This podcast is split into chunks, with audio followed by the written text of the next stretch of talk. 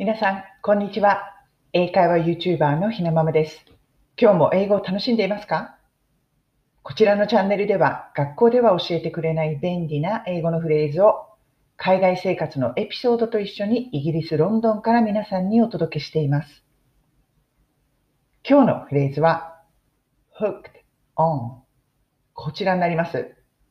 これを、まあ、今流行りのクラブハウス、うん、このね、お話と一緒に皆さんとシェアしていきたいと思います。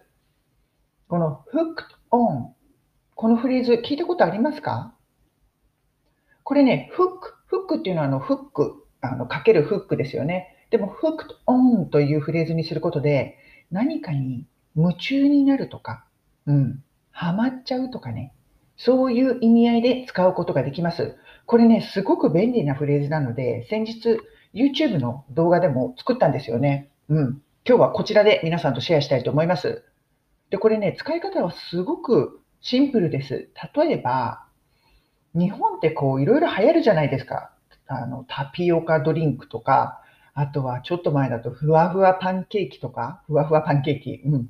そうすると、もう私今ふわふわパンケーキにハマっちゃってるのよね、みたいな。大好き。しょっちゅう食べてる。そういう時に、I'm hooked on ふわふわパンケーキ。そういう形で使うことができます。I'm hooked on ふわふわパンケーキ。だから、I'm hooked on で、on の後に何にハマっているのかっていうことをつけます。例えば、I'm hooked on 鬼滅の刃。鬼滅の刃とかもあのちょっと前に流行りましたよね。そうすると、I'm hooked on 鬼滅の刃。そういう形で使うことができます。で、これ、I'm hooked on という形でも使使えるし、I got hooked on という言葉で使うこともできます。I got hooked on ふわふわパンケーキ。I'm hooked on ふわふわパンケーキ。どちらでも使えます。これあの、例文は概要欄の方に貼っておくので参考にしてください。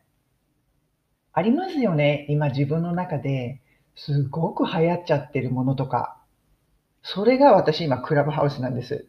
だから、I'm completely hooked on Clubhouse.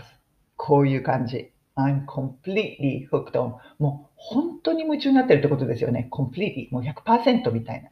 hooked on Clubhouse. このような状況なんです、私。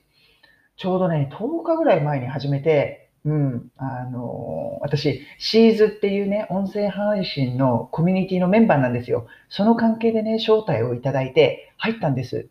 で、何？みたいな感じで、あの、あんまり期待しないで入ったんですけど、これが面白くってね、自分のこう、お部屋とかを作れて、で、私今やっぱり英会話を中心にやってるんですけど、いろいろな方がね、お部屋に入ってきてくれて、そこで英語でおしゃべりをすることができるんですよ。うん。たくさんの人と。